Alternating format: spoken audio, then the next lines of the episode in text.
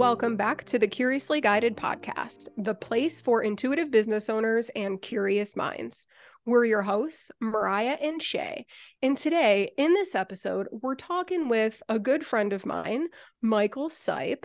And he is just, he's the fucking coolest, honestly. Uh, we got connected a couple months ago, and I kind of talk about how we got connected in the beginning of the episode. But basically, what me and Shay really enjoy about this episode and about Michael's genius is his practical, tangible, like really grounded approach to demystifying intuition and energetics. So Michael went from being like super corporate focused, having a military background, being super, what is it, left brained? Is that left brained? I always get him confused whatever the logical side of the brain is. Yeah whatever whatever that side of the brain is. So he he went from being primarily like super strategic to then after stepping in and like working with people in leadership coaching seeing that like even people in the corporate world the big wigs the people like behind the curtain of these big corporations are having some trouble and need some help with their intuition.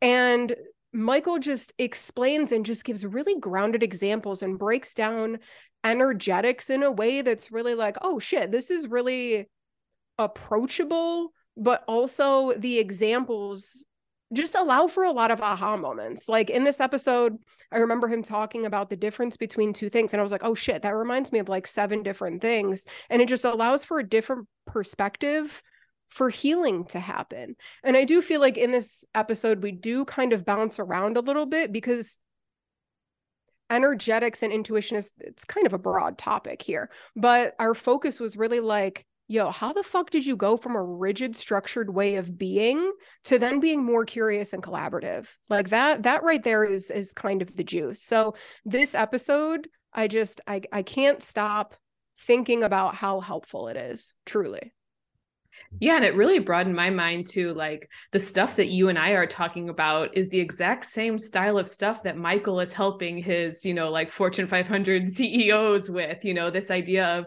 using compassion and curiosity to be a stronger leader is not just for the woo you know it's not just for the like hippy dippies it's literally everyone is like really realizing oh no this is real. There's data behind it and we can kind of do this from a demystified place that's really grounded and centered and michael is like that the, why we wanted to have him on is to just have a really like down to earth conversation about how do we as real humans tap into this power and use it to our benefit in growing our careers and businesses and being better leaders whatever that looks like.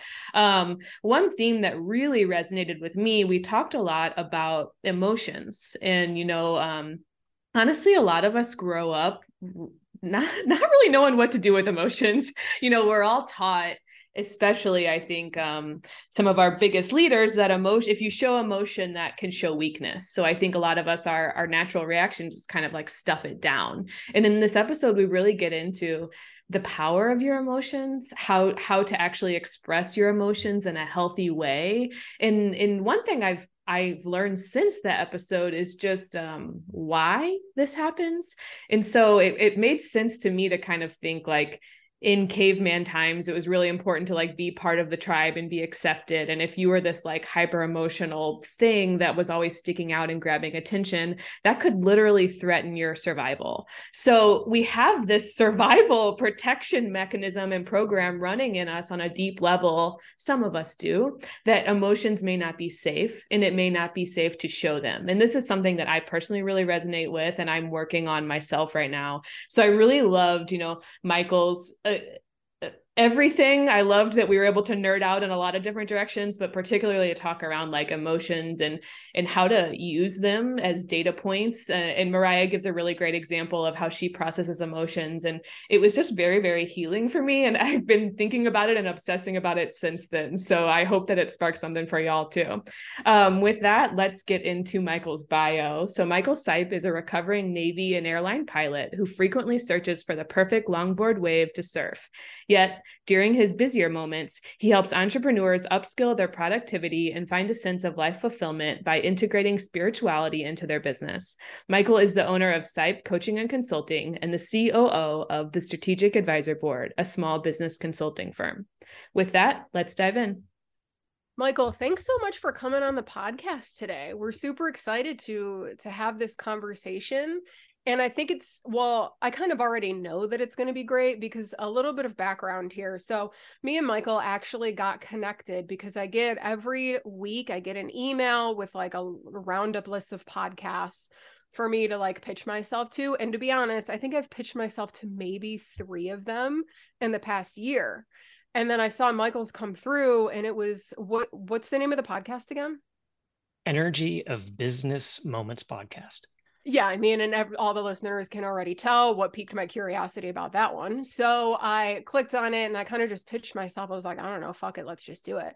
And then he was like, Oh my God, this is great emailed me back then we ended up scheduling and he usually does shorter little podcast episodes where they're like what is it like 20 20 to 30 minutes long maybe exactly yep yeah and then i think we ended up going 45 minutes and then maybe we wanted to go a little bit longer. And i think right on the spot i was like i haven't really talked to shay about this yet but like you want to come on my podcast? I think that this i think that this conversation is great.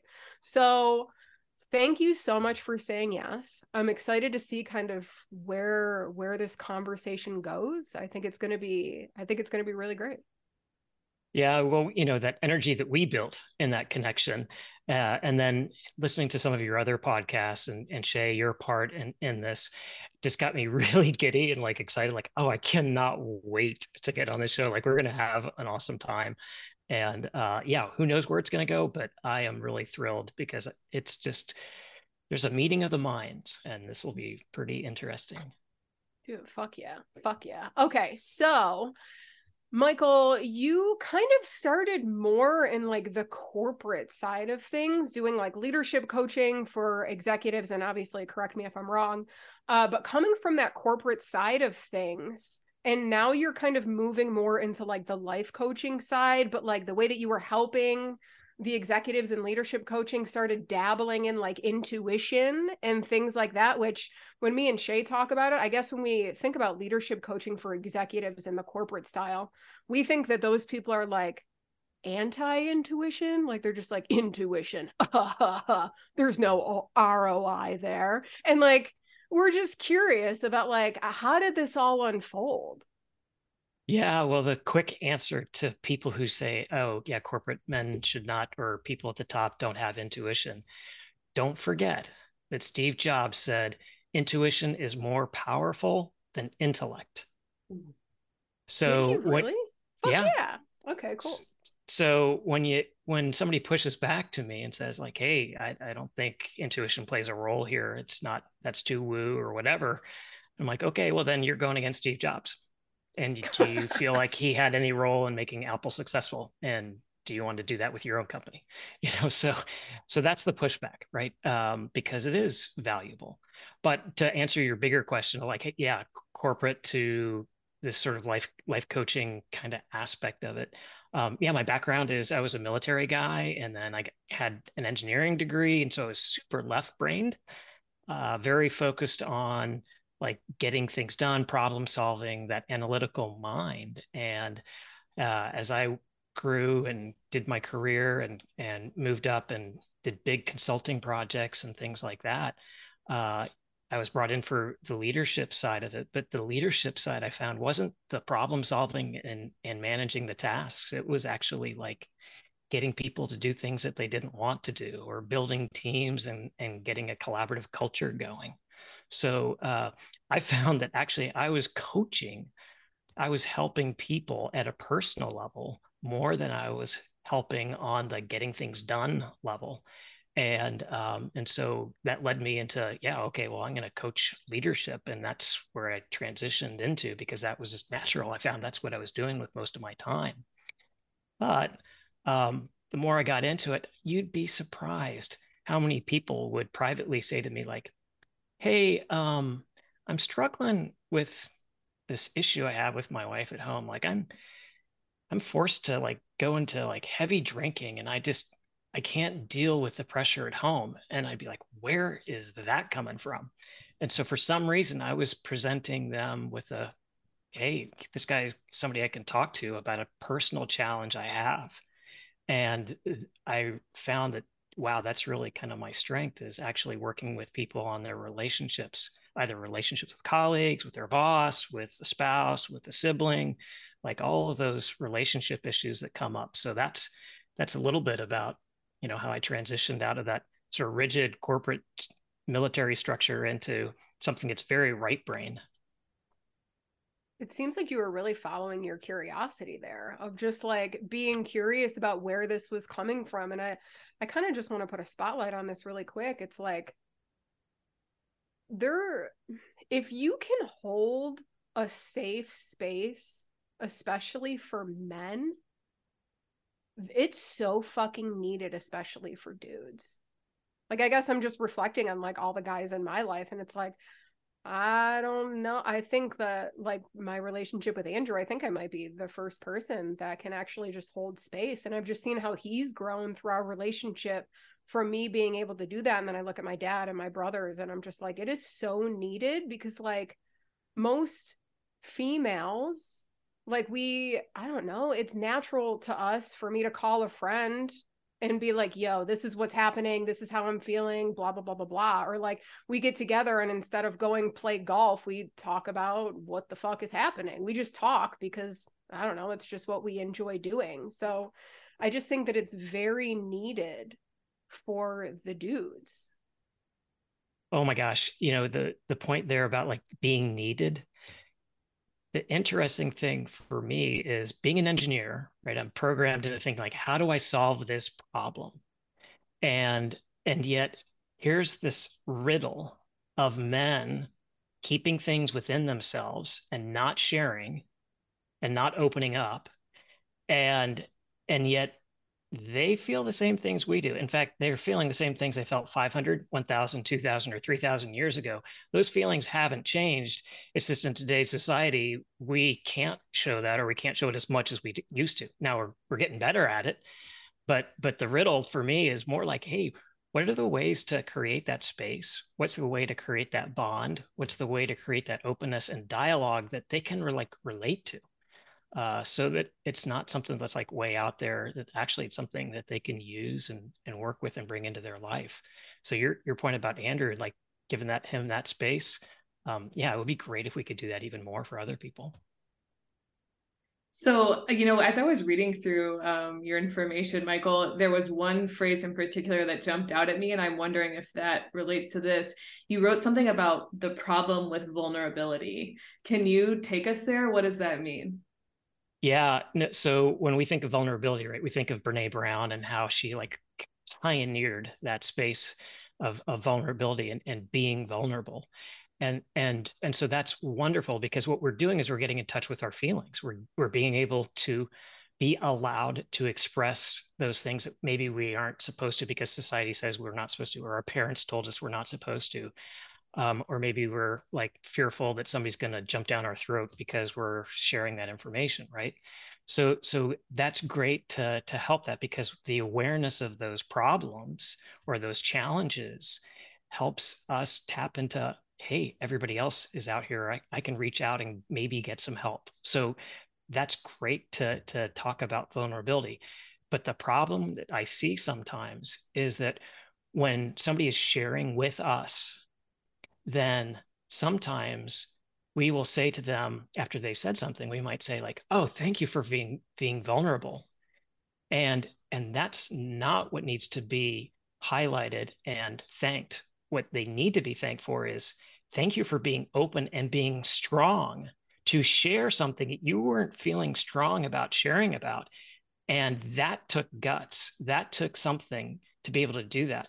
So so when we are in that space where somebody's sharing something that we might think is vulnerable, they may not think that. And so we're passing judgment on them that they're that they're um, weak or that they're you know they've got a problem or they're different or whatever. So that's that's the caution I have about about vulnerability. Holy shit! I, I never I guess like as you were saying it, and uh as you said the word like thanks so much for being vulnerable. My insides were just like ugh that's such like a like a write-off after somebody spills their heart or shares something.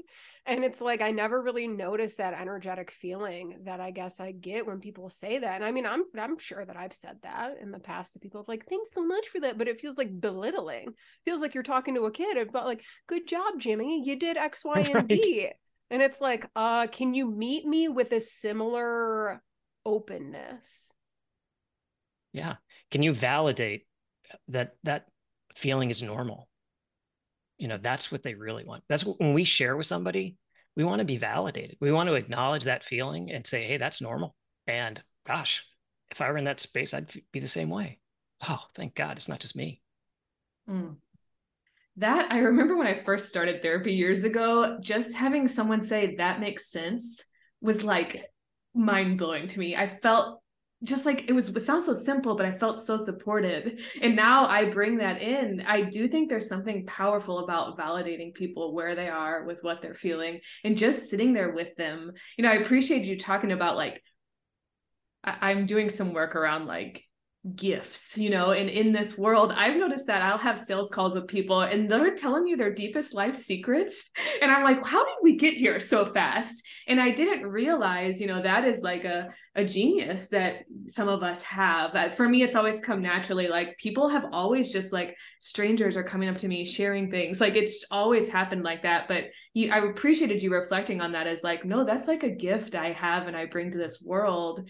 And and i'm wondering about the pivot for you. So that is very different from military engineer left brain. What did it look like for you? I also would probably call myself, I've done the journey from maybe left to right um, or bridge the gap perhaps. Um, what that look like? How, how was that like working through like, all right, was there, I'm imagining there's some like identity shifting stuff. Cause it's like, I am an engineer. I look at the world in black and white. So how did you start yourself to pivot more into the, the intuitive space?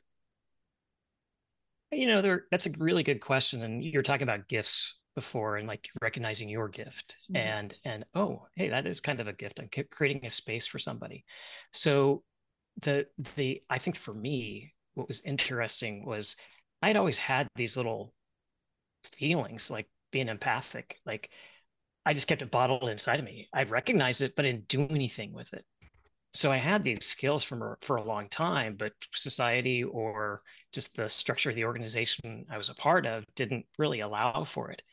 Um, but as I moved along and started meeting people and trying to like listen a little better, it was listening for what was behind what they were saying.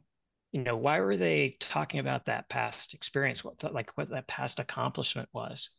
Oh well maybe it actually is their way of validating themselves and saying oh i'm competent at what i'm doing. And and so the more i was listening to the why they were saying it like simon sinek talks about like why were they saying that? Then i started like paying attention to the person. And it went from the topic to the person. And that's where i was like well if i'm how do i learn more about that? And that's where i found out about the energy leadership coaching and energy is defined as the thoughts we think plus the emotions attached to those thoughts. And then the behaviors or actions we take because of that thought and that emotion. So for example shay if somebody said to you like hey that copy you wrote last week is awful like what's the potential thoughts? Like you can have a whole bunch of different thoughts and emotions attached to that. But what if you're like okay my thought is wow i that was a wrong set of copy like I, I did that wrong then the emotion might be like embarrassment. And then the behavior or the result or the action from that might be like our face flushes or we get defensive or we get combative. Like how dare you say that it was wrong? That was my best ever. Like so the thought plus the emotion plus the behavior and action that drives our personal energy level. Once I got taught that, that's when I began like, oh, it was like the heavens opened up. Like I can understand why people are saying what they're doing because I zero in on their energy. And then for you guys, like I'd be curious, like, you know, we, with your human design and study of the personality and how that's developed, like there's an interesting play between the personality and then the moment in the moment of the energy that they're bringing so what what do you guys think? Um my brains are scattered on the wall. I love when you give examples of these fucking levels because i'm just like yeah yeah. I think that it's all fascinating right? It's all interwoven because if one system or if one framework answered all of the questions of life we would all be bored. And so it's like i feel like there's different tools and different frameworks and different resources for people at different levels where they're at and like different ways of explaining it and when me and michael had a call so i could learn more about like the energy levels and everything i was like this gives like concrete tangible information and words to things in a way that i haven't seen before. And i think that it's so helpful especially when we're talking about like a, a situational or like a direct conversation where you can be like oh that is reminding me of this which is reminding me of that and i just think that it's like a really tangible tool to be able to see things like that. Mm.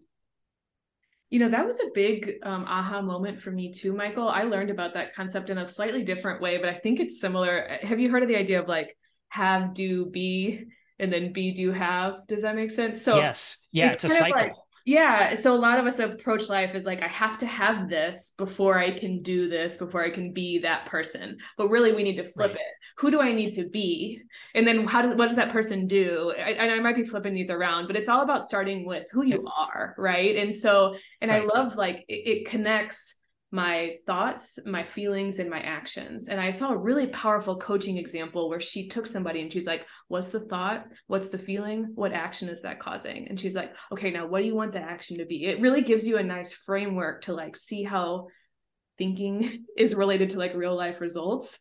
And so I really, really loved that. And, you know, honestly, Michael, to be selfish, I am excited to have you on this podcast to talk about energy in particular because I feel like the energetics of business is really, really powerful. It's a really strong tool we can leverage. It's something that's difficult to talk about because it immediately, when I start talking about all the energy, people get immediately like, that's too woo, you know, like, and so yeah. I really appreciate you have a very grounded perspective and way of explaining things. Would you mind, like, for me, even just hearing like the energetics behind things can be a little like, fluffy. Would you mind telling us like what is energy to you and like how have you been using it in your work?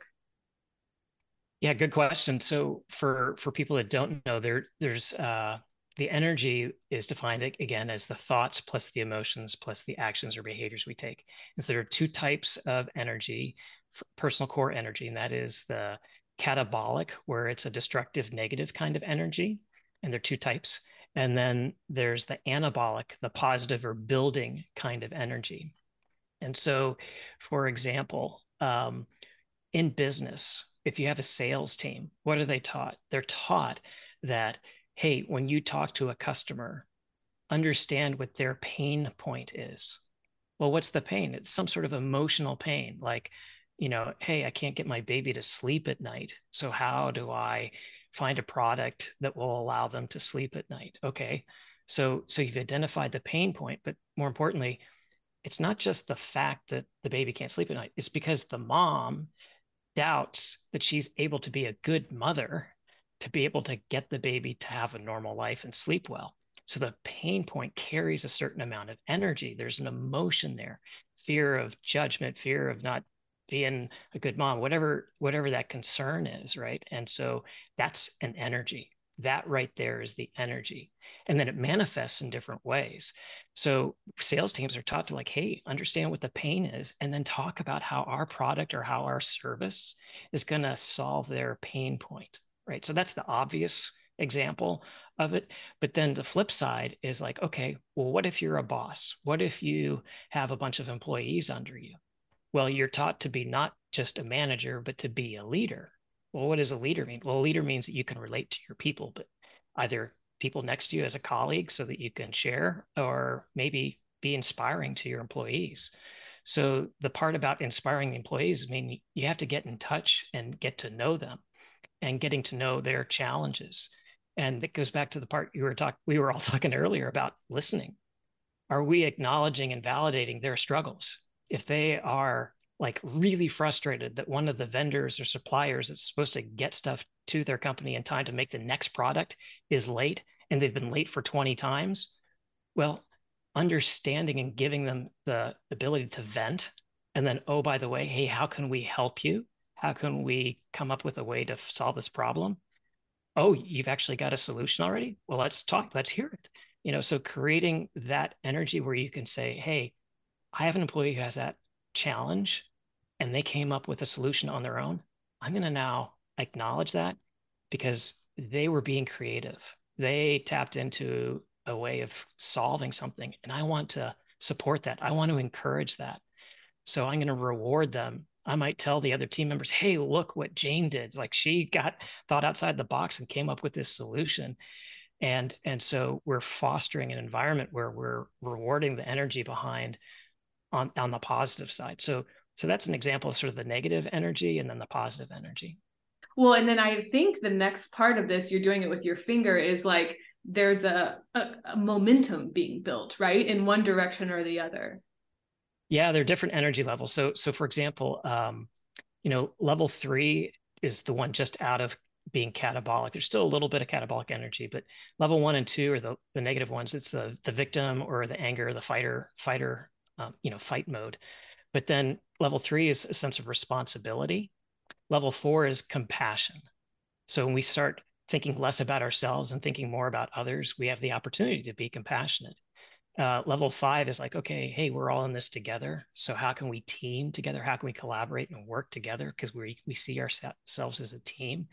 But as you're talking about spiraling up, level level six is where we start tapping into our intuition because we're we've enlarged our consciousness to more than just the immediate people around us. We're starting to see the whole world we're starting to open up and become more conscious of everything else and and that's when we start tapping into the non-local intuition where hey where did that idea come from that was completely out of the blue like getting in that space where we are calm and like doing a meditation before a podcast would be a perfect example of creating that level six where you can have wonderful inspiration come in. And then level seven is like this ultimate like uh, you know super creative like there's nothing good or bad just everything is as it is for a reason and being at peace with it. Now the problem with that in business is like you can become very aloof. You can miss some of the challenges and not acknowledge that those challenges are something need to be dealt with. So so there's some advantages and disadvantages for each energy level but we fluctuate throughout the day. I'm sure you can think of ways we fluctuate throughout the day with those energy levels yeah, I'm glad that you brought in the aloof part of it because in my head I was like, you know, I did try to run a business like that where I was like, I'm just gonna stay up here, and I was like, I'm floating away. Somebody grab my ankle, like it's fucking over. I I need to be grounded back down, and I think also the awareness of like. Just like we fluctuate in emotions every day, we fluctuate in energy levels, and it's not good or bad. It's just fucking human. Like, it's just the way that it was created on this earth and i've said it before in the podcast like imagine if we knew exact like all of the answers that we were searching for we knew exactly why we came to this earth what our gifts were what we had to do how fucking boring our minds would be so bored that it'd be like yo this literally feels like i'm playing a video game that i like beat when i was 5 like i'm tired of this video game so that's why i think that there's so many things that are interconnected and a little bit more um expansive and more harder to pin down even with language because it's like that's how it's supposed to be. We're not supposed to have the answer of life at our fingertips. That's the journey of being able to figure it all out. But what I did want to kind of just to put a spotlight on here for a second is when you were defining leader, you used the word relate. And I don't think that I've ever heard that defined with that word before, but especially as we're moving into, I don't know, I, I like to say that like the, the world is shifting but in a way that puts more emphasis on like us taking our personal power back. And like leaders need to lead in a different way than they've done in the past. And i think that that's a really good word to throw in there of like how can we relate? Because we can't collaborate we can't really connect without relating to each other. And I guess I just think of like old bosses that I've had before, and I'm like, mm, maybe I, I can't define like they were technically a leader, but I can't actually define them as a leader because they never wanted to relate, never could relate, couldn't be at that space of like actually being a true, grounded, and empowered leader. I guess those are the words that I want to put before leader that kind of maybe express this new way of leading. Um, yeah i just think that using that word relate it's such a small word with so much power behind it. Yeah you're you're absolutely correct and and way to pick up on that point because for relating we're relating to other people. Just like you were saying like everything is kind of happening for a reason like there's a bigger picture going on and who are we to judge somebody else's life? So if we can understand like oh yeah um, they they have a reason for doing that. Well now i can relate to it right? And now i can understand that that's the way that person is either personality wise or that's their tendency or oh my gosh they were raised to do that or they went to certain school and that's how they were trained. Like if we understand why they're doing something the way they're doing it then that gives us an opportunity to as a manager be a leader and go okay do i need to put a new training program in place for this person so that we can get them to where we need them to be in performance? Or is it no like maybe they're not geared for sales. Maybe they actually would be great at customer service. So they've got some great talents but maybe they're just not aligned in the right spot. So we'll just move them over here because oh my gosh i found out that they really like talking to people and they're really good at making people feel good. So maybe customer service would be a perfect spot for them so, so your, your part, part about relating is when we can relate, then we can see opportunity as a leader for where our people can be aligned and then where they can contribute the most.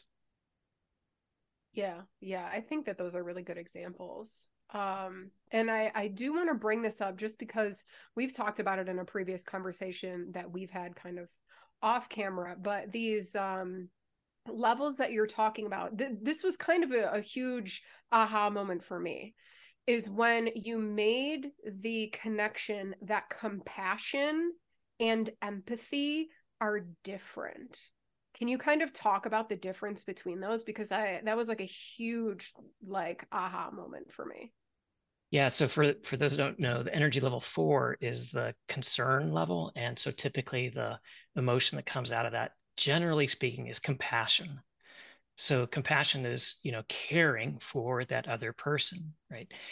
But empathy is appreciation or pathos for that situation or where that person is at the moment. In other words relating right? Now both are fine both are good. There's nothing good or bad about either one. It's just that they're different. So so what that translates into is in compassion you might see another employee or coworker and you might be like hey um, you're having a challenge with that. I want to help you. Okay so that's a compassionate tendency that we might have. But if you realize oh that person has got some karma that they've been bringing with them for most of their life and what's manifesting right now that problem that they're having right now is because of all that karma or because all those choices they made previously in life leading up to that moment. And so maybe I can appreciate that they're going through this challenge right now because of that. And maybe I don't need to help them, but I just need to acknowledge that that's where they are. And that's the empathetic piece. And if they, you know, you want to help them become aware, okay, that's one thing. But if you want to help them, that's a different different thing. So that's the difference there between empathy and, and compassion from what I've seen. Yeah, and I guess I just uh think about it in terms of my brother. So like me and my brother are like technically very close.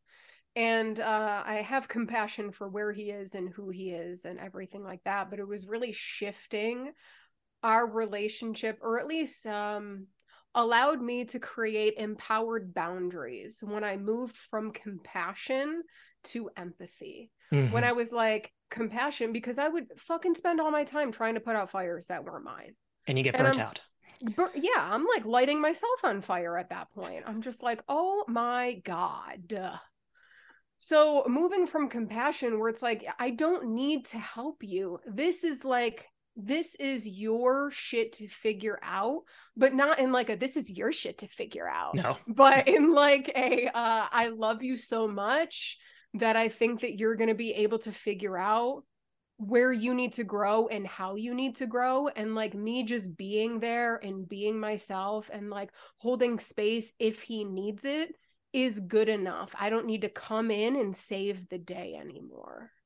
Yeah and and so what you are doing right there you are empowering your brother. Now well here's debatable on some level. debatable well yeah debate probably but but here's here's the here's the thing though right is is um sometimes people are choosing to be a victim and they are it we know how our neuroscience like you guys have studied neuroscience we are wiring our brain every time we think the same thoughts and the emotions that we make those neural nets stronger right? So that's our default program. And so if we want sympathy from somebody else and we're craving sympathy because that's the drug that we're wanting internally in our brain then we're going to latch on to that sort of victim or I lose or I, I, I need help mentality so that we can draw in the compassion to feed as the drug to feed the the desire for sympathy. So if we're cutting that off, we're actually helping them potentially. And then more importantly, we're saying, okay, well, what are you going to do about it this time, big brother? You know, what what can you do to shift out of that? Uh, wait, you're not going to help me? No, I think you got it. Oh, you think I can do it? Yeah, I think you can do it. Oh, well, maybe I can do this. You know, so so that's the power of empathy is is is being able to get people to see that hey, they can change themselves, that they can be empowered to to shift their out of where they are energetically. And in a family dynamic, it is very difficult. I will say that it is multi complex and multi layered. But yeah, I would say that um, that was just a big aha moment for me. It was just seeing the difference between them and I guess like how I needed to take personal responsibility for how I was kind of fueling the fire and lighting myself on fire. Um I so I I do have a question in terms of making decisions do you use this to help people make decisions? Because like obviously as business owners we have this podcast a lot of our listeners are business owners and we have a lot of decisions to make. And like mm-hmm. we're leaders of our own business even if we don't have employees. We're like the leader of i don't know ourselves and our mission right and our passion and whatever that means for us. So can you kind of dive into just like decision making? How can we make it easier on ourselves? Is there tools? Is there ways to think about things that could maybe uh ease decision analysis paralysis or something? Yeah it really depends obviously on the type of person but um and and how you approach solving it but but i i i I was just talking to a guy this morning on a call and explaining to him about how to make better choices for he was changing careers. And so he was evaluating some job offers. And and so I said, "Hey, stop stop being a dude. Stop thinking like, okay, pros and cons. Stop being so left brain. Let's talk about how would you feel if you were in that job? How would you feel as a person in that position?" And and so he started rattling off more pros and cons. I'm like, "No, no, no how would you feel? Like would you like getting up out of bed in the morning to go to that job? Um, oh oh i see what you mean. So we we started talking about like what were the emotions he'd feel about that and and why? And so so um so what it was was okay we're going to lose use our left brain we're going to use the logical side and then we're going to tap into our emotions. Like are we fearing something? Are we fearing that we're not going to make enough money doing that particular new venture. And so it's a big risk. And so there's actually some fear here. So we're not going to choose it because of that fear. Um, so the emotion behind it, positive or negative, is needs to we need to be aware of. And then the third thing uh, is that curiosity. It's that intuition. So so that's where I, I say, okay, to be holistic about our decision making, we need to think about the logical side, we need to think about the emotional sides, and we need to think from an intuition perspective. What does our gut say? Like, what did, when you first heard the idea, what was your gut instinct? and and then you moved on to start rationally thinking about whether it's going to work or not and so you just turned off your intuition so so tuning into the intuition and then the other part as you guys know is like when you get into that space where you've cleared things out of your mind that's when non-local intuition comes in and so if we can be at peace then then we have access to the non-local intuition where you call it your you know your your guardian angel whether it's your higher self you know whether it's god you know Lakshmi like wh- whomever if that's who's communicating with you or that's how you get communication well that that can be pretty powerful too. So so i say like hey you can't do it every time think about not just the logic side of your choice but think about the emotion and then if you're in a safe space mentally then you're going to be able to tap into your intuition and quite often that intuition's spot on Okay, Michael, you have a client come to you and say, So I've heard Steve Jobs really said intuition was important, and I feel really weak. I want to strengthen my intuitive muscles. What do you tell them to work on? Yeah, so for um, the best way I think to get people to do that is to ask them, Hey, when was a time in your life where you were like, I knew it, I knew it, I made the wrong choice, but I knew it at the beginning. Okay. Well, what was it that you knew? Where did you feel it? How did you notice it? And then they, and then each person's different, but I, but they take them back to a previous example in their life. I'm like, well, what were you doing then? How were you? Were you sitting down? Were you standing? Were you, were you in the shower? Were you relaxing? Like, when did you, when did you get that? And then how did it show up for you? And, and each, as we know, like you can't potty train all at the same time at like a year and six months like you everybody's different so everybody's intuition access is a little different but you know for a lot of people um, the heart will sense it first we walk into a room and we can feel the energy of a room right and and it's our heart you know we've got 40,000 neurons in our heart well that's a mini brain and it's got an electromagnetic field around it. And so if we walk into a room and we feel something, that's our heart feeling it. And then it sends a signal up to our brain, and then our brain sends it down to our gut, and we feel it actually in our gut. It was our heart that sensed it. So so it's all happens obviously in a fraction of a second. But for a lot of people, they say, yeah, that's why we call it gut instinct. It's because we're we're tapping into, you know, something just doesn't feel right or something felt amazing. Like the moment I heard it, like I knew well, how did you know? Well, I probably felt it down here. So anyway, those are some ways that that I try to help on the intuition side. Uh, what a fantastic uh, answer.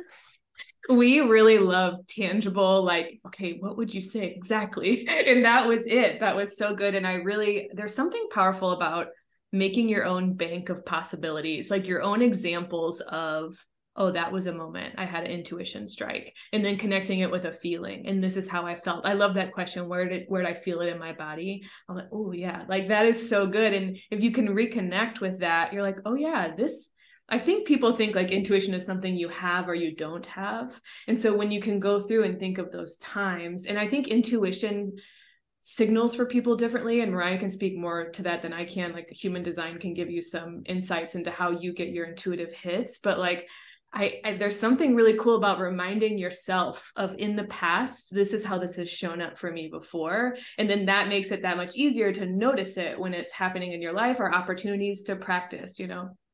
Yeah oh and, and that's how we learn right? So so we, we there's a part of our brain that makes association. And so we can read a textbook we can sit in the classroom and get a lecture but it doesn't really sink in until we make that association. And so so you can do it in the moment like you can take a life lesson that's front and center like in your face and go hey how are you feeling right now? Oh oh i didn't notice but now i'm noticing so you can do it in the moment or you can actually go into the past and, and pull an, an example from the past to make that association but it's so important to take the idea and associate it with something that is meaningful like you said yeah. to the person Mm-hmm, the emotion. You know, I teach a lot about sales and kind of modern selling and it and i'm always surprised everything comes back to your why. What's the why? Simon sinek start with why. And then the other thing is the emotional piece. And so what we're learning about selling it's all emotion. We've spent all of history thinking people are making logic decisions when they're buying no they're not. It's all emotion. In leadership it's the same thing. It's like there's this deeper level. And so i love everything you've said. You've always connected it back to how does it feel and how does it feel in your body? And that sounds so basic but i don't feel like that's a skill that's taught ever you know? Um i just surely didn't learn that at school. Yeah no t- not at all. I mean you think of ancient traditions and they definitely did it back then. Why are we not doing it now? And and maybe it's part of this like there's some people that believe that we're moving out of a sort of a masculine period into a more of a feminine period and that's really this awakening to the getting in touch with ourselves. And this isn't like woo woo like touchy feely stuff. No this is like tangible. It actually can be. It's just that we've had this conditioning of stiff upper lip like you can't take crap like fight this you know? And well we throw all of that intuition all that um, energy of emotion and and feeling out the window. And no, you can't throw it out. There's so much information there. So many yeah. valuable data points. yeah, so many.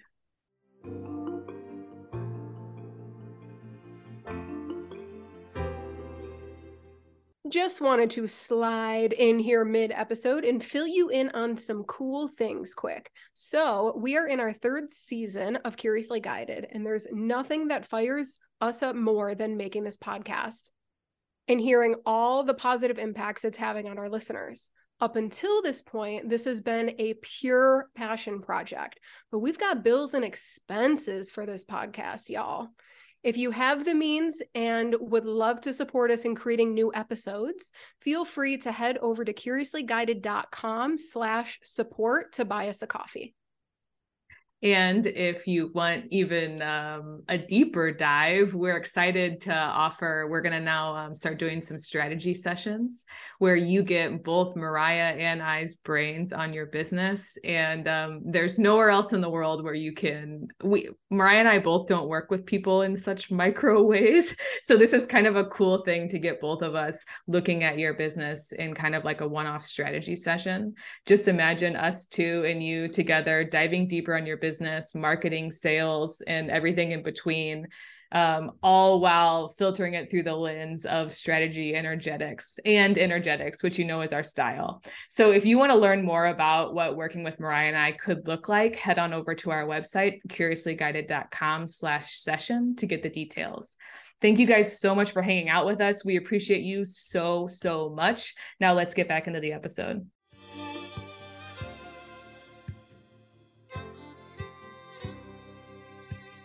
Yeah, I'm just, I guess, thinking about my own personal experience about growing up in childhood, about like emotions were unsafe they just were. Like i remember being it's funny because i think i've told a little bit of the story on the podcast before but it's like when i was a kid i remember like loud yelling has like always triggered me to cry like always. And so my parents would like speak up and i would cry and they'd be like what are you crying about? And then i would just run upstairs. I remember my mom even sometimes being like go upstairs and you can come back down when you're done crying. And so to me it was like crying is unsafe. People can't handle my emotions. And then of course, not ironically, it comes out in my relationship, right? Like Andrew's very Capricorn and he's just like emotions logically, like he can like go through his emotions a little bit more logically than I can. Me, I'm just like crying. And he's like, Why are you crying? And I'm like, Haven't figured it out yet. Like, I'll fucking let you know when I know, because right now I don't fucking know.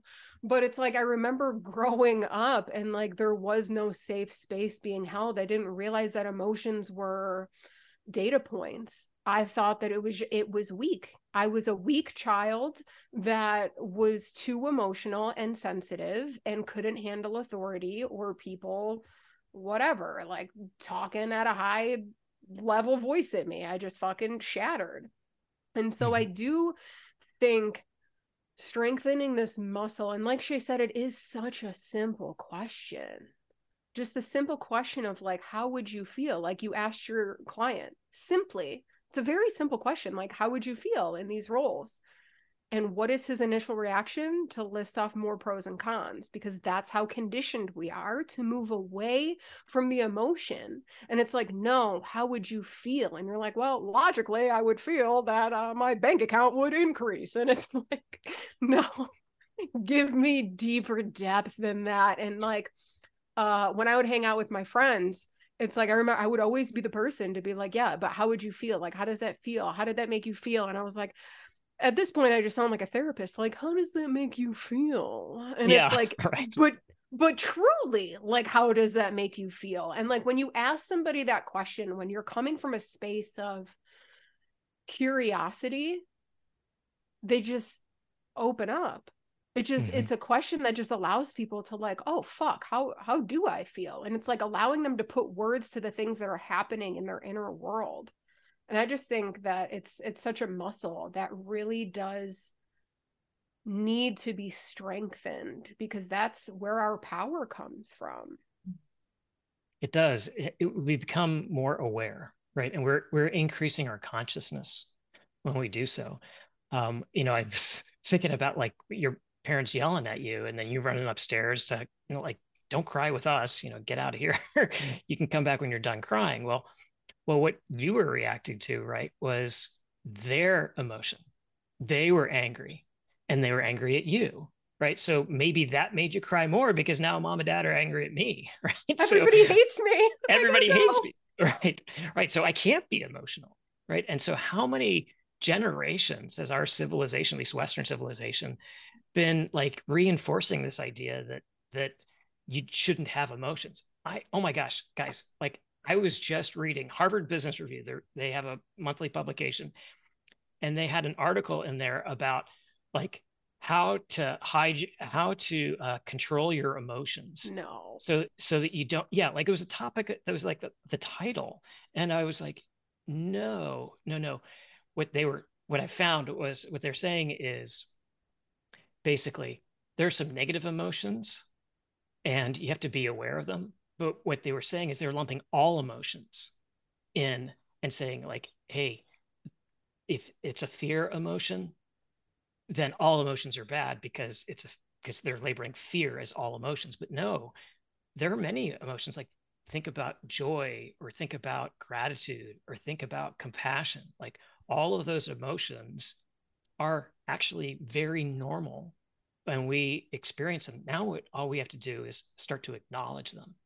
And when we acknowledge those emotions, then we create awareness around those emotions. Then we start answering the Simon Sinek question, right, Shay, of like, why are they having that emotion or why am I feeling that emotion? And, and I think there's a sort of an inverse relationship with fear and love. And I'm not talking about the eros kind of love. I'm, I'm talking about sort of the Greek agape kind of love, where the lower level the more fear there is, the less love. And then the more love there is, there's the less fear. And so as we move up energetically in our vibration of our emotions, the closer we get to that absolute and pure love. And so when we are talking with people and listening to people and you know having a sales conversation, right? What we're trying to do is relate to them. And the more we can show love in some form expression of an emotion, the more we're creating that space for them to become aware or to be trusting. And then that allows us to have a closer bond. We feel connected. We feel like, hey, this person kind of understands me. And and so we're not ignoring the emotions, we're actually harnessing them. And and if it's if it's a fear emotion, okay, well, how do we deal with that? Ooh, what's popping up for me right now, and it kind of ties in Mariah's story, is I think a lot of us are taught to like be lonely with our emotions. Like we are taught to run up in the room and deal with it on your own and don't be seen with that because you are weird and we don't feel that. And so a lot of us feel like we are the only ones struggling with these things. And what you're saying is so empowering of when you hear someone else describe exactly what your like mental suffering has been around, you're like, I'm not the only one who feels that. In just that awareness, the community, the we're all in this together, kind of that non local connection we all have, like you were speaking about earlier, Michael, that I think is where all of this becomes a lot lighter. All of a sudden, my shoulders like go down. It doesn't feel as heavy and like just me. Yeah, you lighten the load. You totally lighten the load when you're when you're doing that. And um, and what's the you know if you talk to ceos or entrepreneurs their number one challenge is that they feel alone not lonely. There's a difference between lonely and alone but they do feel alone right? And so you're right. The emotion is the key. Like does somebody else feel the same way i do? And oh my gosh they do. That's why some of our masterminds that we do is really not so much to teach somebody new in our masterminds. It's what we do is we're trying to create the hey we're in this together that community you're talking about and that is strengthening and uplifting and gets us out of those lower energy levels up into the higher energy levels yeah, and I think that there's something really beautiful about community. And I'm just thinking about like in uh in 2020 me and Shay were part of a like a, a community for business owners and I remember that like that's when this showing my emotions thing would keep coming up and I swear to god ev- almost every call that I was on in 2020 it was like me crying in front of a fucking group of people and I'm just like, oh my God. And at first it was horrifying. I was like, they're mm. going to think that I'm ridiculous, that I'm weak, that I'm whatever. But it was a safe space. And honestly, I couldn't stop crying if you fucking paid me to. But I remember I'm crying and I'm expressing myself and everything. A, it got easier as like when you and I'm not saying that you got to go on stage and cry in front of people in order to work through this but that's kind of the the lessons that I was handed. I I typically get more um intense lessons of uh, how to build these muscles, but the the community aspect of allowing people to see me and that was very healing for my inner child and also exactly what you're saying Michael it made me realize because I'm looking at these comments of like, as I'm talking, people are like, oh my God, I felt that way. Oh my God, I feel this. Oh my God. Like, yes, absolutely. I totally feel this. I'm the same way. I had a similar thing. And then you read these comments and you're just like, wait, like, this isn't such a big deal. Like, this is like people are seeing me and then they're also seeing themselves in me to where it creates a connection point which is amazing for healing, knowing that you're not alone. And then the other thing is that it invites other people to start sharing openly because it's like if Mariah can fucking cry on camera with 20 people staring at her, then I can do that too. And like that's how we start to unravel the uh push down of emotions I think is truly like the community aspect. Yeah. Yeah, and and so creating that connection right is so important and and having something that you can connect on right? And so that emotion there was something people related to. But we think about like all the other burdensome kinds of emotions. So when we think of when i was talking about fear like it could be um, fear that i'm going to run out of funds and not be able to pay my employees or i'm not going to be able to launch this new campaign or like there are all of these like it can be frustration right? It can be anger. Like th- these are these negative emotions that we have. These are the destructive ones. And what happens right over time is no kidding those emotions get stored in our body in our cells and our tissues right? And so I was just about walking, to go yep. yeah. Yeah we're like a walking memory bank right of all of those past emotions. And so no kidding. Like, yeah, it might take like 20 calls to cry it all out. Okay. Because we've been building it up for so freaking long. Right. Uh, but then the, the other side too is, is like, yeah, as business owners, how many times are we frustrated? Like the tech crashes, the Zoom call goes bad, or we got the wrong time zone. Like all of these things can be weighing down on us. And if we ignore them and don't deal with them, then we're just storing it in our body and we're built and it's building up shove it yeah. down shove it down yep. You know i was we always bring up the your body keeps the score or whatever that book is. But there is you know the thing is is when we don't deal with our emotions they don't just go away. Our body takes them and they can manifest into literal physical things or it can be lingering anxiety or it can be burnout or it can be a million different things. But um i was actually going to say this about mariah what i appreciated about in that container shout out to Erin Lindstrom, was when you started crying, she did not. And in fact, she pointed this out. She said, I'm not going to go get the box of tissues for you. She said, get it out. And she just encouraged it. She was like, let it out. It's a release. And I think a lot of us have spent our whole lives trying to control our emotions and hold them so tightly. And so it was such a liberating thing to have someone say, like, crying's great I and I feel like normally like the parent is like, stop crying, stop crying. It's okay. Here's the tissue, stop crying. And so to see someone be like, this is you releasing some emotions that need to get out. What a wonderful thing. Kind of what you were talking about earlier, like celebrating the strength and the bravery there. And all of a sudden now it's this cool, empowering thing, and we're all growing. Yeah. Mariah, so here's another tangible point for you is that not giving you the tissues, that was level six. If they'd given you the tissues, that would have been level four, compassion. So so so th- that's an, another example of how you're empowering that person to go okay cry it out you're free reign like go you know or if you want to vent like you want to yell because your supplier didn't send you what you needed and you're not going to launch your campaign yell like if that's what it takes if you need to go for a run you know we all have different ways of releasing but release that energy don't store it in yeah yeah, there's something about having your release valve and knowing what that is. I always think about uh, did you guys see the Mr. Rogers documentary by any chance? Yes. They asked him, they said, like, what do you do when you get upset? And he's like, I play the piano or I go on a swim. he was like, he had like two practices and they were like, you never seem mad. You don't seem emotionally volatile. You're so level headed. And he's like, I have two things. I play the piano or I go on a swim. And I've always thought like he knew what his release valves were and he used them to fill his cup every day because he had to carry a lot. And I always thought that was such a cool idea of like what is my release valve and am i allowing myself to release? Because a lot of us it doesn't have to be verbal. It doesn't it could be screaming into a pillow. It could be a run. It could be like mariah and i talk about there's breath work and trauma release exercises. There's all kinds of things you can do. But i think allowing yourself to release acknowledge that you have a lifetime stored up perhaps and having some releasing practices can also be really powerful yeah, I love that idea of a release valve. Like, what's your release valve? Mr. Rogers. That's what thanks.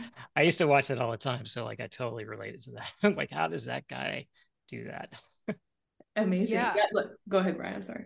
Uh, no, I was just gonna say this uh, came up yes yesterday specifically. So I've been doing like a gallbladder and a a liver detox and who the fuck knows how long this detox is going to take. But i'm noticing just uh, little days where it feels crunchy.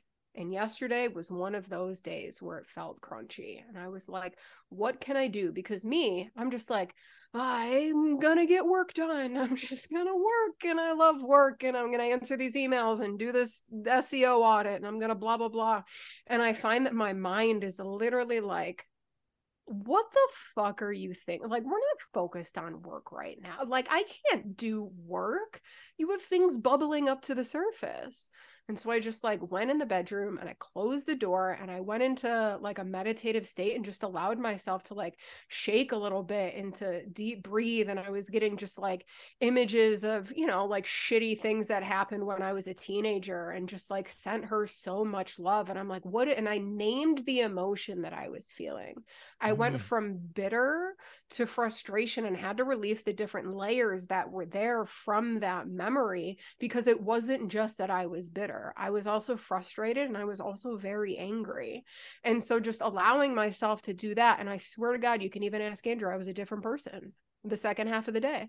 The first half of the day, we went to the gym and I was like, this is how I'm going to release it. And my body was like, no, that's not how we want to release it. In order to release it, you need to feel it. And I was like, this is bullshit. I'm going to work. And then, of course, it wasn't until like I allowed myself to feel it that it actually moved through. So, saying all of this, to give our listeners just an example of like sometimes people will say scream into a pillow. Sometimes they'll say go for a run play the piano. Sometimes that's not deep enough and it's not that you're doing it right you're not doing it in a way that it is allowing your body to feel the very thing that it is trying to move through. So i'm not saying that every time you're sad you have to like cry and crumble to the ground and like whatever but it's like maybe you do have to feel the sadness and maybe some tears will be shed so mm-hmm. it's like allowing yourself to bring that in because I find when I bring that emotion in and I allow myself to feel it, and I'll find myself saying, like, it's safe to feel this now. You can feel this now because I'm giving my body that safe space to feel it's been a fucking game changer because mm. like stress balls don't do it. It's not connecting the mind and the body and the spirit and everything. It's literally just a physical thing. And I'm just like, fuck this stress ball, light it on fire. It's not helping anything. Yeah. I Shay, you're probably going to jump on this, but like there's you were talking about the being, the doing, and the having earlier. And so, what I love about Mariah, what you just shared was like you were trying to do something to relieve that stress or the anxiety. So, and then it didn't work, right? So, you're in the doing. And so, what'd you do? You went back into the being. And then this gets into that deep shadow work. Like, you know, the people that go and, and help get into the that deep stuff that's bothering us. And what we can do, right, is we can um, actually live and feel and be as if we are in that space and just be present in it mm-hmm. and acknowledge it and go, okay. And if it's a cry, great. If it's a yell, if it's a whatever, but it, we're we're in now we're there. Now we're there. We're being. Mm. And and so when we're being, that's where the greater chance of healing is because now we're dealing with the cause. Sometimes when we're doing, we're dealing with the effect. But now what we're really doing is we're going back to the cause and we're addressing the cause. And that's where healing comes. Yeah, I love that. And to Mariah's point, it's like you're giving, you're rewiring your brain that I can be and I can be safe. There's safety here. My emotions aren't bad or good. They're just emotions. And like I can be here and feel them and I'm okay. Right. And maybe that wasn't true in the past, but it is true now. Right. So what do we need to rewire? And I think there's something really cool about, I like that you tied it back to the, the be do have. I, I'm, and Mariah is really great about giving yourself the space you need to just you can't really define how you need to work through it but you can make some space and some stillness and you can just like honor what comes up. And she doesn't try to force it and she doesn't try to make it be in a certain way. She just like lets it happen. And that for me is really inspiring because i struggle like i'm like okay i'll do all my things and then it's solved right? So that was really great. Right Oh yeah, eh, like guy, like it is the guy mentality. Like, okay, we got to do something. Like, we got to fix this. Like, you got a problem? Okay, how do we fix it? Well, oh, okay, yeah, we can do that. But, but so like, right, like you were so strong on that. Like your ability to go back and be in that space and and be present with it. That that's more power. It really is. Well, thank you. I appreciate that reflection, both of you to be honest, I feel like I've just gotten to a space where it's like I can't not do it. I can't. If I don't sit in it, I will be crunchy for the rest of my life. And I can't have that. How can I fucking interview somebody on the podcast and I'm, if I'm fucking feeling crunchy? Like, my schedule will not allow too much crunch. So I have to sit and figure out and just explore what is the crunch. Um, Sounds like a new okay. podcast topic. That's a great one. The, Good idea. The crunch okay. of life.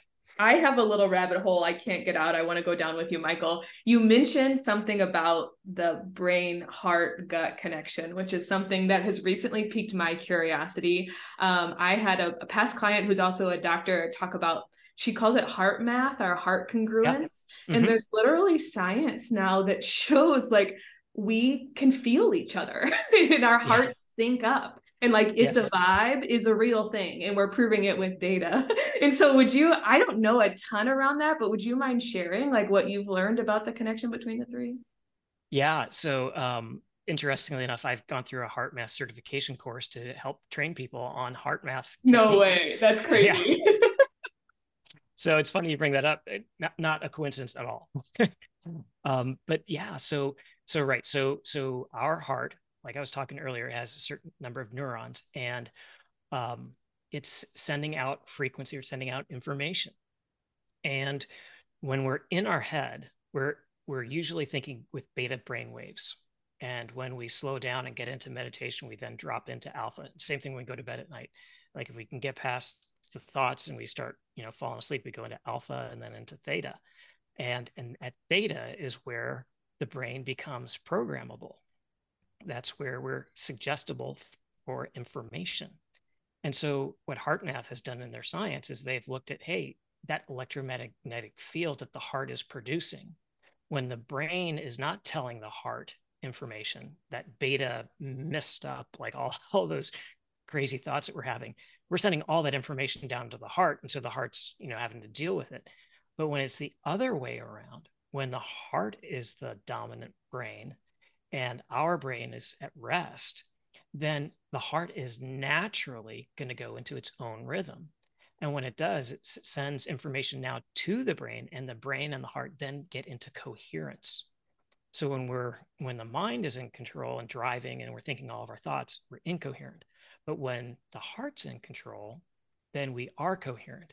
And and the effects of that are one is we feel more at peace and the more we feel the emotions of love you know compassion or joy or whatever then the, our heart muscle actually no kidding gets stronger and puts out a stronger electromagnetic field.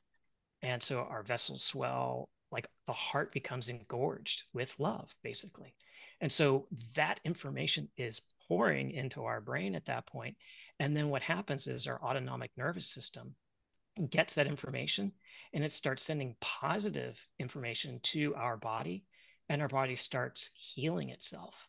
It starts repairing damaged cells damaged tissues. And so the advantage of getting the heart and the brain into coherence is the ability for the body to then correct itself and heal. And so yeah at nighttime you know the body does that. But if we can do that during the day and do some breast centered things or whatever it is to get the heart and the brain into coherence then we're actually helping our body out. And then, oh my gosh, we feel better too. This is Joe Dispenza shit. He just explained Joe Dispenza. Joe and HeartMath. Yeah. Yeah, exactly. Fascinating. I didn't realize that. I think that that nice question, Shit. Yeah, really good question. Well, I um, my husband has heart health issues and i got into that world researching stuff for him like how to strengthen the heart. And then i, I was talking to this former client of mine and i'm like oh my gosh like there's some really cool data points here that apply to a lot of different aspects of my life. And so it's a it's kind of an emerging field right? It's something that we're really learning a lot more about and it's evolving yeah, it, and, and, you know the HeartMath group has been around for actually a number of years, and and they just have finally gotten to the point where it's gaining traction. So they've they've been putting the information out for a while now, but the ways that they you know they do training courses, now they've got this really cool product. It's it's basically you clip a little thing onto your ear, and then and um and it's a sensor, and it's tied into a, an app on your phone, so it's a Bluetooth connection and you can actually watch what's called heart rate variability. And if you're in the upper zone, your heart and brain are in coherence.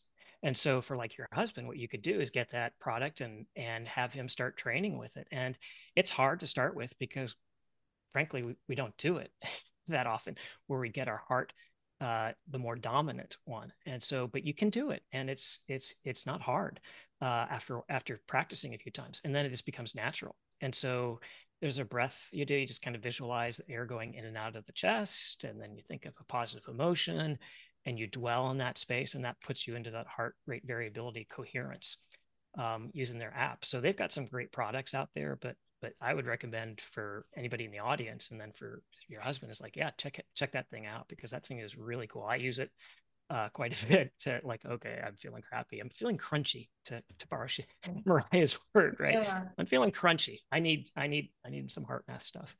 Yeah. Oh, I love that. Thanks for encouraging me to reopen that. Um, because I had kind of put it down for a minute. I didn't know they had a little device or something. But the idea of heart rate variability, we don't want to keep Michael here all day. I feel like I could though, is an interesting concept. And I actually talk about it with my therapist, but I've seen it pop up with his health stuff too.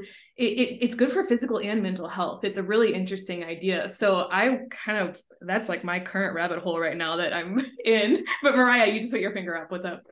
Yeah, I was just gonna say this is something that I follow this girl on Instagram because she's like a, a functional health coach or something, and she's been spewing about heart rate variability forever. And I was just like, I thought it was just like a, it means my metabolism is better. Get sun in your eyes in the morning, and then your metabolism will be better. And so the fact that it has a deeper meaning to it because like her talking about it all the time almost made me go and buy some like monitor thing but now that i'm hearing about it i'm like wait i kind of want to open this can of worms and kind of track it for myself even though part of me is like a little scared of what that number is right now it's like oh god where where are we going to start where where's the heart at yeah. Oh my. Oh my gosh. Uh, let me tell you my experience, because because you you'll totally relate to it. Like, I, so I, I got it. I, I hook it up, and and um, like I am in the red. Like I, am not, I'm not up in the green. And so my heart is failing. Do? Somebody, my heart is failing. I suck at this. right. I went level one energetically, like right away. And so, but, um, you know, everybody's different, but like they have this little dot that moves across the screen. They said, okay, just focus on the dot. And so what it did is it got me into this not thinking about anything else. I slowed my brain beta brain waves down. And so I was just sort of in this my own induced trance watching the dot go back and forth. And suddenly I started the, the thing started moving up out of the red into the green. You're like, and I'm so good at this. I've never been better at this. I know, right? And I'm like, okay, I'm just gonna do the dot.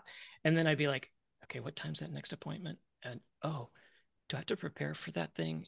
And oh wait, what's the next one? Right back into the red. So so like a classic example of how like you know you, you can be it's pretty easy to get up into the green but then can you sustain it? Can you can you stay there? And that's what meditation is all about right? Can you stay present with the moment and and not start wandering off in your thoughts? Can you stay present and enjoy the moment? Can you feel that higher level emotion? And when you do like guess what? Yeah you're in the green but now that you're going even higher into the green because you're feeling that stronger positive emotion. And it's a muscle it you, not like you were talking earlier like we're rewiring our brain. So if we're doing that more and more it's natural and more easy for us to get up into the green. So so yeah there are times where like it's a crunchy day and i'm out of the green all the time but i can get but through practice you can get back up and stay in the in the green there. Wow. I'm just sitting here like blown away thinking about the percentage of my life that is spent in past thinking what's what's happened or what's going to happen versus present watching the dot go back and forth. And interesting connecting that to what you're saying about brainwaves and how many of us spend our whole lives not being present. I really there's power and presence that comes up in every single episode but what's so cool about all of this is we're now connecting data and science to it and grounding it down. You know we're taking this kind of fluffy idea. Even people roll their eyes at meditation and stillness and quiet but like it's really powerful. And when you can build the muscle you can tap into it and have more and more of it. Yeah. It's really everybody obviously is unique and you're talking about you know thinking about the past and thinking about the future. And so you know Eckhart Tolle talks about the power of now mm-hmm. right? And so if we're focused on the now we're being present with the moment right? Dr joe talks about it too but but here's the thing is like now you're tying science with it because now i've got this gadget that can help me stay in the now that will tr- help me train and stay in the now. So i'm not thinking about the past or not thinking about the future as much. And what are we doing? Well we're incrementally healing our body. We're incrementally making it that much better. We're creating the space to mentally get out of the fog and do our creative stuff that we need to do as a creative. We're able to tap into our intuition where it can be curious about where what's going on and we're less you know worrying about the past or worrying about the future. Cool. Add to cart on that fucking device. so cool. Uh, really quickly i have one more thing i want you to explain. You used a word i haven't heard before but when you said it i felt like i had like intuitive understanding. Would you talk to us about non-local intuition versus local intuition if that's the other side of it yeah, so very simply local, I mean the physical three-dimensional world. And so we we sense physically in some way uh, that there's that there's something there that we're we're connecting to something. We may not know what it is, but we're sensing and connecting. So because it's local. Non-local is this is where you get into quantum theory, is like, okay, well, there are an infinite number of universes out there, infinite number of possibilities in the quantum. So what we're doing with the non-local is we're tapping into all those potential infinite possibilities. And so maybe one of those possibilities might be a solution to a problem you've been worrying about for four months. And where did that come from? It seemed to come out of the blue, but really we tapped into the unified field and pulled that that additional thought in. And maybe it was a spirit guide telling us and whispering in our ear, you know, maybe it was God, maybe it was our higher self. Who knows what's on the other side? Some people can see they're clairvoyant somebody can you know, is clairaudient and they can hear. You know some people have these great intuition gifts that they've developed or they've been given like people who've had near death experiences. They come back and they have these amazing capabilities right? So so our capabilities are all unique is what i'm saying but not any of those that are the non-physical realm the quantum field if you will Oh, fascinating. I love this stuff. I feel like we just came up with three more podcast episode topics here at the end. Thank you for letting me like rapid fire some questions at you. This stuff is so interesting to me. I love learning more about it. Well, clearly it's interesting to me and, and three of us because we could talk about it like all day long. And we've obviously studied it and tried to integrate it in our lives. And then I think what's really a testament to the podcast is like, hey, and here's how we use it like here's how it can benefit you. And that's what i love about your podcast is like hey it's not just like woo woo stuff. It's like no we can take it and then go use it and and deal with life and make our life better. So i, I think that's a wonderful thing.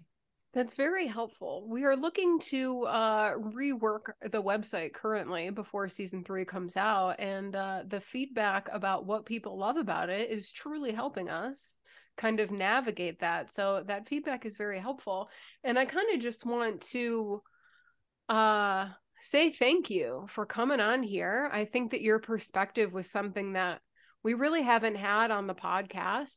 To be honest, we haven't had very many men on the podcast.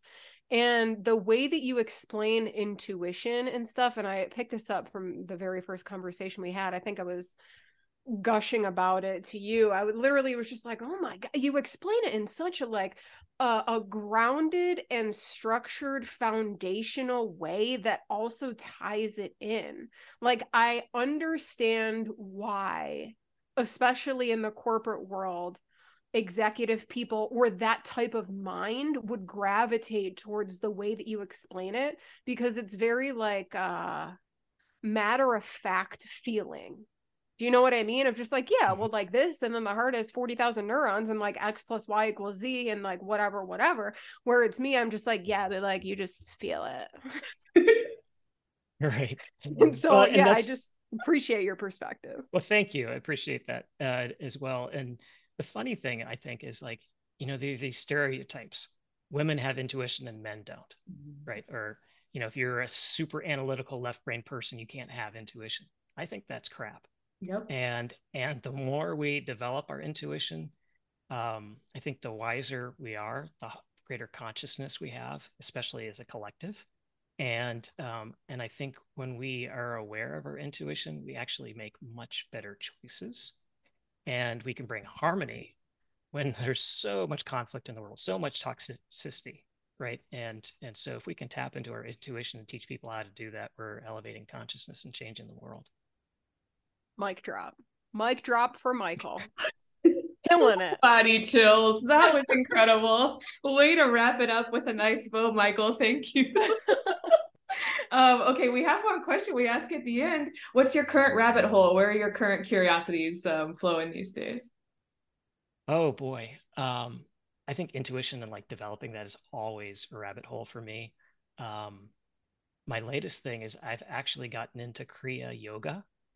So I've been doing Dr. Joe's meditation work and like uh, amazing. Like that's been like my passion for the past two or three years. But now I'm incorporating some yoga practices and some breath work and things like that to kind of help that energy move around a little bit more in the body. And so it's a whole new field for me. But now that I've experienced energy in my body and like I used to believe like that was a bunch of crap. But now I'm like, oh no, that's, that's some real stuff. Like okay, you convinced me. So, well, what can I do with that? And so, Kriya is kind of this new thing that I'm getting into, and it's it's interesting. So that's my new rabbit hole. It's like uh, I'm so coherent. Like, what what can I do with all this coherence? I've had a little taste of Kriya yoga, and it seems really cool. I'm excited to hear more about that. Yeah, like uh, you know, we talk about our third eye. Mm-hmm. Like, no kidding, there is a, a gland in our brain that is the third eye. Well, whether you believe in God or not, like somebody somehow that got created and that's in us. So how are we supposed to use that? How, mm-hmm. how can we how can we harness that?